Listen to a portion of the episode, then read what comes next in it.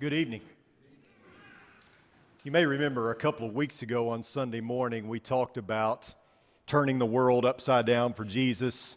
This morning, of course, we talked about being an Acts chapter 29 church. Tonight, with our His Word study, we're moving away from Acts and into Romans, and I thought by talking about Romans 1 16 and 17, we could really tie up a lot of this and kind of complete the series, so to speak. You know, the story is told of a young Christian man who enlisted in the army, and his father was hesitant about his son joining the army because being in the army himself many years ago, his father knew about the ridicule and the mocking that would come from being a Christian and being in the army around other worldly individuals. And so the father warned his son and told him, you know, these things are probably going to happen, be ready. The son joined the army, and after basic training, he called his dad on the phone. His dad said, Son, how are you doing? Is everything okay? And his son said, Yes, Dad, fortunately for me, no one has found out yet that I'm a Christian. And I think sometimes it's easier to hide our Christianity, it's easier to hide our faith than subject ourselves to ridicule or mocking. And Paul says, You can't do that. Romans 1 16 and 17, for I am not ashamed of the gospel, for it is the power of God for salvation to everyone who believes, to the Jew first, and also to the Greek. For in it the righteousness of God is revealed from faith for faith, as it is written, the righteous shall live by faith. Now, I want you to think about that for just a moment. Think about that statement in verse 16. I am not ashamed of the gospel. In other words, Paul says, I am proud of the gospel. Don't you find that interesting? Considering all that Paul endured for the sake of the gospel, don't you find it interesting that he would make a statement such as that? If anyone had a reason to turn their back on the faith, to turn their back on the gospel because of all the mocking and ridicule and pain that it caused them, it would be Paul, but he would have none of that, right? Paul had been imprisoned in Philippi. He had been chased out of Thessalonica. He had been smuggled out of Berea. He'd laughed at in Athens. In Corinth, his message was foolishness to the Greeks and a stumbling block among the Jews. Of course, you can turn over to 2 Corinthians chapter 11, and you can see that Paul was beaten more times than he could count. He was often in danger of death. Five times he received the 30, uh, 39 lashes from the Jews. Three times he was beaten with rods. He was stoned once, lived to tell about it. Three times he was shipwrecked, and his life was in danger virtually at every turn. Yet Paul says, I am not ashamed of the gospel. I am proud of the gospel. And it makes one wonder, why? I mean, may I ask why, Paul? Why would you be so proud of the gospel when it puts you in so much danger? Well, for Paul, that's an easy answer. I think we really deal with two extremes here. I think sometimes as Christians, we, we can sit back in our comfortable pew in an air conditioned or heated building, and we can say, well, of course, Paul was not ashamed of the gospel because as a Christian, that's what you do. And we get rather cavalier about it. You know, we, we kind of put ourselves in the same position as Paul and say, yeah, I would have done that. You know, it's kind of like when you're sitting at home playing armchair quarterback. You watch your favorite team, and the kicker misses a 50 yard field goal wide right with 11 humongous guys rushing at him, and you say to yourself, well, anybody could have made that kick. You know, we look at Paul and we say, yeah, I mean, sure, he's not ashamed of the gospel. Why would he be? I would not be ashamed of the gospel. I mean, if I was in his position, I would do the right thing. Would you? Or we go to the other extreme and we assume that Paul was some super saint. And so, therefore, we'll leave this, this evangelism stuff to Paul. All those super saints that God has endowed with the ability to spread the gospel, we'll let them do it. We're not equipped for that. We're not on that level, and therefore, we just bow out of service. Here's the truth in all this Paul was an unbelievable and, in many ways, unmatched missionary. Paul faced things that most of us will never have to deal with. However, we are all messengers with a message. And here's something else that we cannot afford to miss we obeyed the gospel. Most of you here have obeyed the gospel at some point in your life. How can we be ashamed of the message that has saved us? It's kind of like your parents. Your parents raised you, they provided for you, they protected you, they sustained you all along the way. They were your chauffeur, your chef. They clothed you. They, when you were small, they, they took care of your every need. But as you got older, probably didn't want them around much. They weren't cool anymore.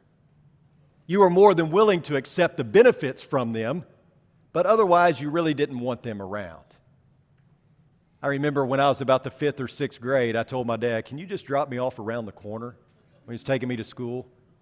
Then he had like a midlife crisis and bought like a used Corvette Stingray, and I was more than happy for him to drop me off in front of the school. But don't kiss me, right? I don't want you touching me. Just let me off. Are we more than willing to be the beneficiary of, of God's great gift, yet not really willing to share it or to present it to others?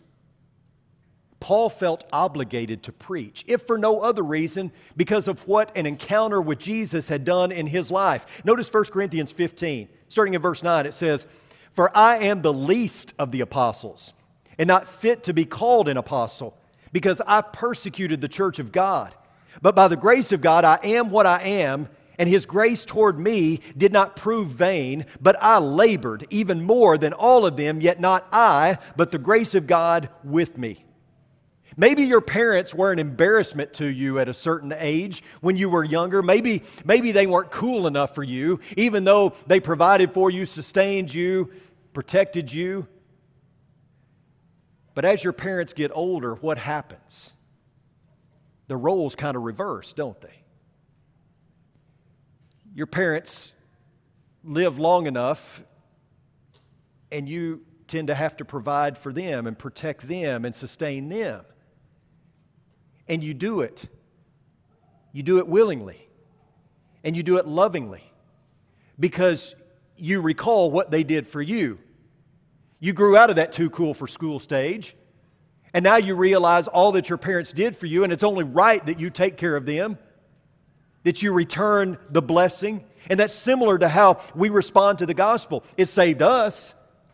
So why would we not share it with others in the effort to save them? We can come to fully understand what the gospel means for us when we reflect on where we were at before we became a Christian, and thus we share it with others because we want them to have that same joy, that same gift.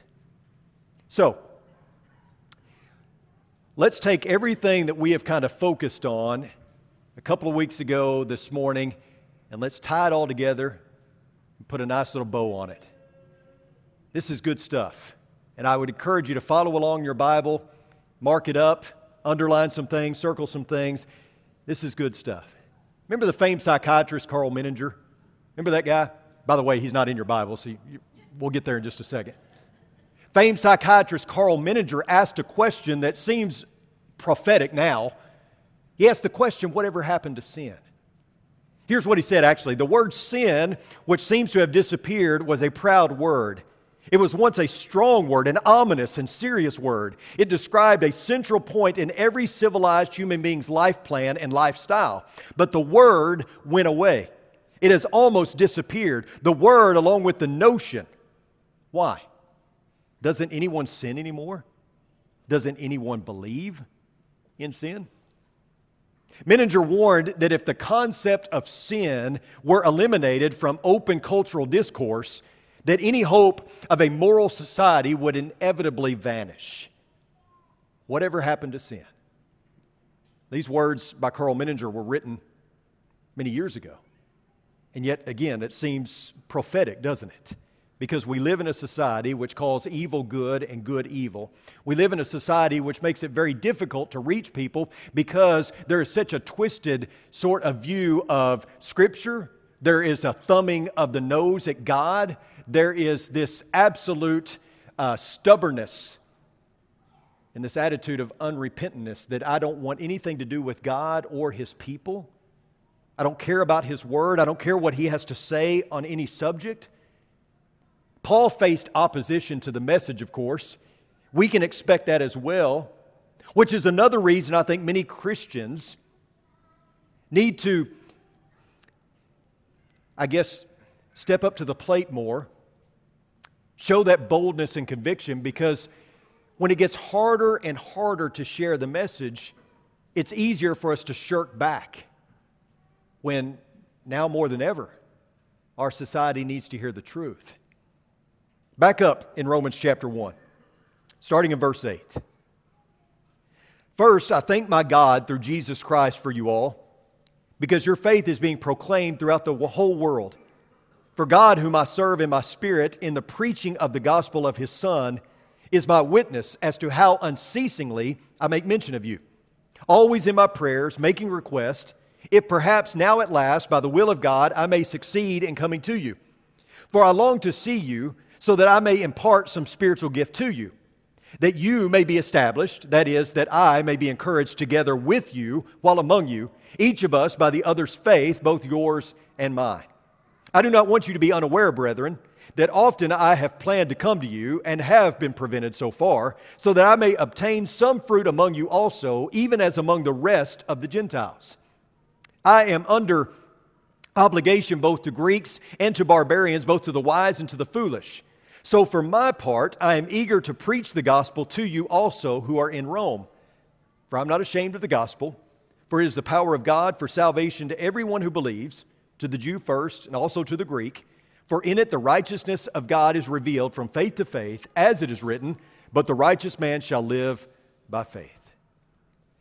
The letter to the Romans starts out so nice. I mean, those who were receiving the letter for the first time, reading it for the first time, probably thought, Isn't Paul such a great guy? I mean, what a nice guy. That he would say such sweet and kind things. But there's more. Verse 18 and following For the wrath of God is revealed from heaven against all ungodliness and unrighteousness of men who suppress the truth in unrighteousness. Oh, okay, we've, that escalated quickly, didn't it? Because that which is known about God is evident within them, for God made it evident to them. For since the creation of the world, his invisible attributes, his eternal power and divine nature have been clearly seen, being understood through what has been made, so that we are without excuse. For even though they knew God, they did not honor him as God or give thanks, but they became futile in their speculations, and their foolish heart was darkened. Professing to be wise, they became fools, and exchanged the glory of the incorruptible God for an, for an image image in the form of corruptible man and of birds and four footed animals and crawling creatures. You've heard me say it before. We talked about it two weeks ago. The gospel is bad news before it's good news. We often hear the term good news associated with the gospel, and certainly it is. But for those who are outside of Christ and hearing it for the first time, the gospel can be bad news before it is good news. But the righteous man shall live by faith. Paul continues, For the wrath of God is revealed from heaven against all ungodliness and unrighteousness of men who suppress the truth in unrighteousness. The gospel teaches us what reveals the wrath of God. Notice that first part that I read, for in it. What is the it here? What's the gospel, isn't it? For in it the righteousness is revealed from faith to faith. But the wrath of God is revealed as well, isn't it? What reveals the wrath of God? Well, Paul tells us ungodliness, unrighteousness, those who suppress the truth. We always think of the gospel as the good news of Jesus Christ, and, and as I said, certainly it is, but Paul says there's another side to all this. The good news is the power of God for salvation. It's also a revelation of his wrath. And we can't deny that. We can't get around that. It's, it's scary stuff, but you can't avoid it. It's the kind of stuff that sinful people maybe don't like to hear it. It might be the kind of stuff that, that we as Christians don't really like to tell, but it's all part of the story. It's all part of the plan. Now, you go over to chapter 2 of Romans, and Paul continues by speaking of those who are storing up wrath for themselves because of their stubbornness and unrepentant heart. Verses 5 through 8. But because of your stubbornness and your unrepentant heart, you are storing up wrath for yourself in the day of wrath and revelation of the righteous judgment of God, who will render to each person according to his deeds. To those who by perseverance in doing good seek for glory and honor and immortality, eternal life, but to those who are selfishly ambitious and do not obey the truth, but obey unrighteousness, wrath and indignation. Do you realize the Bible speaks more about wrath than it does about love? I don't think that's because God is more wrathful than he is loving. I don't think it's the Holy Spirit's intent to overemphasize wrath at the expense of love. But what it does show us is that you can't avoid the wrath of God. Not only is it Christians who sometimes want to avoid speaking about the wrath of God because it's not as loving and it's not as syrupy, there's even preachers who would rather avoid talking about the subject. But if this shows us anything, it shows us that you can't gloss over it. You can't bypass this. God's wrath is real. And we cannot act like it's not a thing because Scripture speaks boldly and plainly about a God who will punish the wicked. The good news is that the sinner can be justified. The bad news is that unfortunately, some will stubbornly refuse this gift of grace. They will store up wrath for themselves. They may not be struck dead immediately, but there will come a day, a day of wrath, when they will receive their just punishment. Justice delayed is not justice denied. God will avenge all unrighteousness. And so, what we have here in Romans chapter 1 and 2 is the good, the bad, and the ugly. The good, the power of God for salvation to everyone who believes, to the Jew first and also to the Greek. For in it, the righteousness of God is revealed from faith to faith. That's good news. The bad news for the wrath of God is revealed from heaven against all ungodliness and unrighteousness of men who suppress the truth in unrighteousness. The ugly. But because of your stubbornness and unrepentant heart, you are storing up wrath for yourself in the day of wrath and revelation of the righteous judgment of God, who will render to each person according to his deeds. The good, the bad, and the ugly. But, folks, please hear me on this. It's all good. Believe it or not, it's all good. It may seem rather unpleasant. It may not seem like it's all good. It may seem like the angry side of God, and we don't want to be on that side. The wrath of God may be something that we don't find all that appealing. It might even be offensive to someone when we point out that the wrath of God is directed towards those who are living in sin. A holy God must, pun- must punish sin, even if it's his own son, though. Someone has to pay. Someone has to pay. Even if it's his own son, the cross demonstrates the wrath of God being satisfied. An impartial and righteous God did not even let his own son sneak in the back door. Think about that. Being justified as a gift by his grace through the redemption which is in Christ Jesus, whom God displayed publicly as a propitiation in his blood through faith.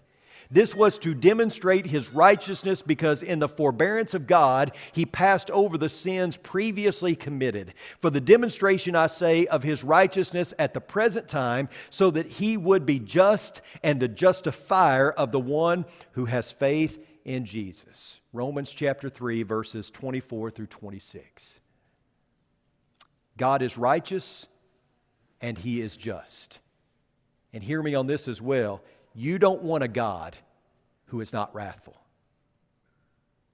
You don't want a God who is not wrathful. You want a God who is just. And you say, Oh, no, Chris, I don't either, because I have no leg to stand on. If God is just and the justice, justifier, if all have sinned and fall short of the glory of God, I have no hope, right? If sin is a personal affront to a holy God, then I cannot stand against a just God.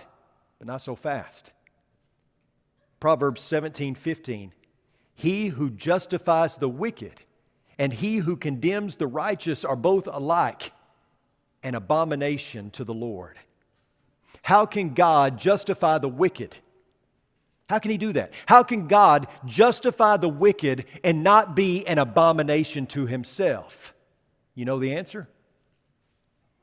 The gospel. That's how.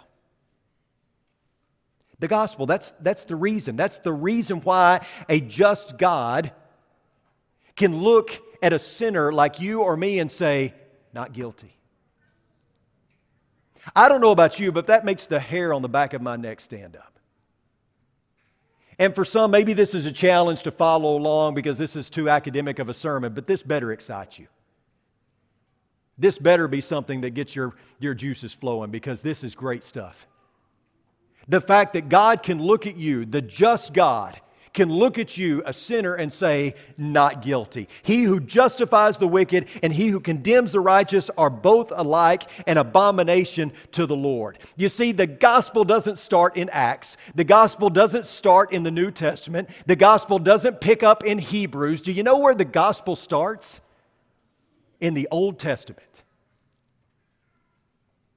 That's why it frustrates me to no end when I hear preachers or teachers or Christians say the Old Testament really holds no value to us. Baloney. It means everything to us. Because all of this we learn about in the New Testament is set up in the Old Testament, right? You can go back to Leviticus and see where the gospel begins. You can go even further back than that, but look, you know, you go back sometime and read through Leviticus and see the gospel message playing out, or at least the pointers to the Messiah, to deliverance, to this theme of redemption, which is what the Bible is all about. Follow the thread of atonement and see how it's realized. Hebrews chapter 4, verse 15 says, For we do not have a high priest who cannot sympathize with our weaknesses, but one who has been tempted in all things as we are, yet without sin. Underline that, highlight it, circle it, or do all of the above, that phrase, yet without sin, because those words make all the difference to you and me. Those words mean everything. Those words that we simply pass over when we're reading through Hebrews mean everything to us. It is what distinguishes the Levitical system from the New Testament or the New Covenant. Jesus is the perfect, holy, sinless sacrifice. He was not a copy, he was not an archetype, he was not a shadow of things to come, he was not symbolic. His death was not some ceremony or ritual. He is the unblemished lamb. He is also the perfect high priest. Unlike Aaron or any other priest that had to be cleansed continually, Jesus was without blemish. He was the lamb who was to be offered. He was the high priest who offered the lamb. Isn't that interesting? Jesus is the spiritual deliverer who brought us out of slavery and out of exile into his kingdom. He took us from exile in a land of darkness known as sin to the promised land of heaven. Got all that? That's good stuff. That's real meat there. And it's our story. And we've talked about this throughout the past year. This is our story.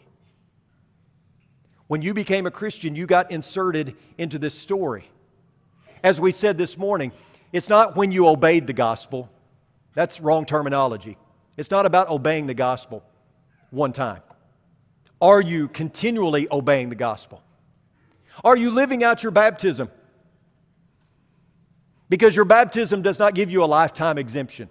Your baptism is not a get out of hell free card. That's not what it is. You continue to obey the gospel for as long as you live. You continue to live out your baptism. And what is one of the primary ways that we do that? How do we obey the gospel continually? By sharing the gospel, right? That's one of the terms of obedience. When it comes to being a, a disciple, when it comes to living out our baptism, when it comes to obeying the gospel, we are God's primary method. We are who He is using. Jesus was sent, the apostles were sent. We have been sent. You see, what happens sometimes, well, let me describe it like this there's an illustration, true story about a gentleman named Christopher Sercye who was playing basketball in the park when he was shot in the chest and the bullet perforated his aorta. His friends picked him up and they hauled him to the hospital. They got him within 40 feet of the entrance of the hospital, and one of them ran inside and asked the staff to come out and help. But it was hospital policy that they didn't treat anyone outside the hospital grounds, on the hospital grounds. They had to be inside. And so finally, a police officer helps him put him in a wheelchair. They wheel him inside, but it was too late. He ended up passing away.